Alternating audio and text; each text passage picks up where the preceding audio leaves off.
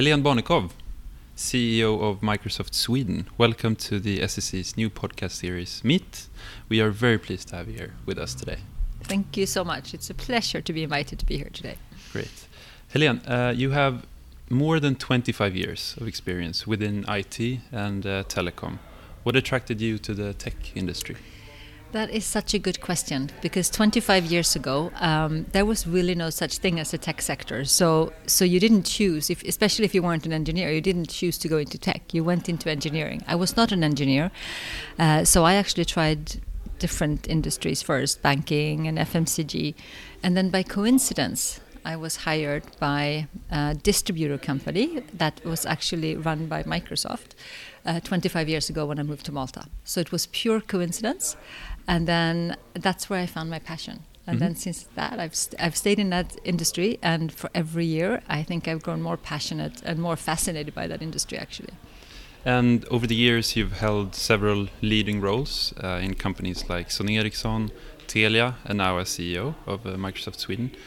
What's your view on the evolution of tech over the past years? So I think the um, the way to think about I think the evolution of tech is really that it's always gone of course it's been rapid and it's gone very quickly and there's a lot of innovation but i think the impact of tech has gone from being more on a personal and consumer level to actually go into really large businesses and operations to at this stage we are now actually impacting all of society. So now technology can have an impact on on climate on on city planning on connecting city and doing smart traffic uh, that's the stage we're at today. In the beginning, it was much more on a, on, a, on your personal level, having a computer at home or doing your banking or, or streaming your music. So, so the impact is just so much more significant today. And how has it affected the way we do business?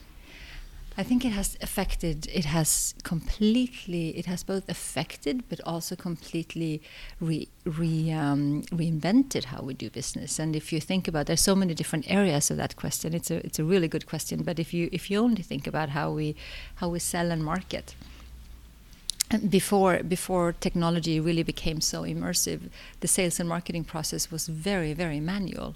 Uh, it was very much only person to person, and the marketing was very much um, mass marketing because that's what you had at hand. And today, with all the when you become really data driven, you also can become really relevant. You can also be much more focused on what is value add in your relationships because a lot of what you need to do before is really taken care of uh, with the help of technology. So that's a that's a massive, massive change, and and and everything has changed. I would say your your factory operations have changed tremendously.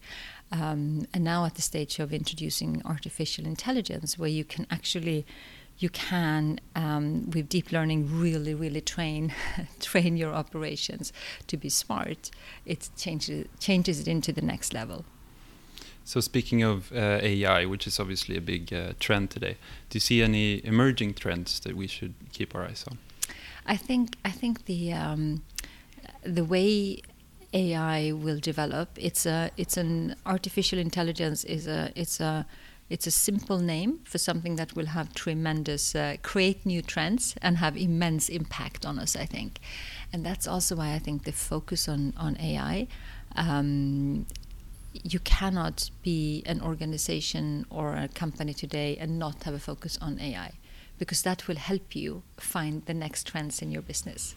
And if you don't have a focus on it, I do believe that you will actually risk to be left behind.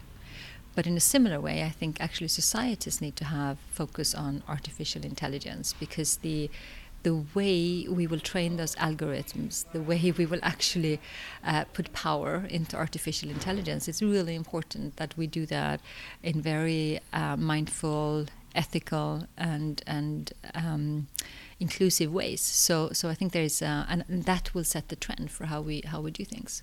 I think there is um, uh, there is a clear and, and this we have not seen the effect of yet, but I think the fact that we are on the verge of rolling out 5G um, in many, at least in, in many countries, I think that will then fuel, I think, the next trend when we will get really super connected and be able to connect um, not just people because we've done it for a long time, but connecting things uh, with very low latency um, in a whole new way, and that will fuel, I think, the next trend, which which really will connect everything. So it really will connect um, uh, whether it's the local traffic or it's the different factories together or it's um, cities that you can. So I think the that type of connection. And I think if we talk about AI, and then I think also which we haven't seen um, the complete effect yet is the effects of of um, augmented reality, um, and we see it in gaming. But when you think about the effects that can have on on how should I say important things for society, that's so. I think those are the the key key trend drivers actually. So you joined Microsoft Sweden in late 2018. Uh, what is your main focus as CEO going forward? So I would say that we have, uh, if we take like the top areas of focus, I would say that we have three areas that we focus uh, very, very uh, strongly on, and one is that we Microsoft is driving a phenomenal uh, transformation um, of ourselves, which is, is really exciting to be part of. And we're in the middle of that. So that started with Satya Nadella joining 2014, but we're really in the middle of that. So that includes, of course, Sweden, how we how we complete. You never complete it, but how we progress on that transformation. I would say the second is has is to do, has to do with our customers. So our objective, our main objective, is to how do we help the Swedish customers? How do we help them to become even better, to get even more out of digitalization, to become even more effective, to become even more innovative? And that's our purpose, and we do that together with partners. So that's a huge focus for myself and, and my leadership team. And, and the third focus has to do with our own people. So, how do we keep attracting, retaining, and developing talent and this is such a critical part. So we put a lot of focus at Microsoft in in training, in skilling, in letting people develop, and letting people be the best they can in that type of work environment. And and we talked about here before um, before we started that we have a a big move coming up, moving from Akalla, Kista into the city in Urban Escape. And this is, you can almost see this underpinning all of those movements because that's part of our transformation. It's part of how we want to work with customers and partners, and it's definitely part of how we will be even more attractive for, for talent, and that's a very key point for us. So, before rounding up, I have uh, one last question. As a female leader in tech, what is 21st century leadership to you? 21st century leadership. So I I do believe it is very very different, and I think I think this is a key point for all business leaders to embrace a very different leadership style.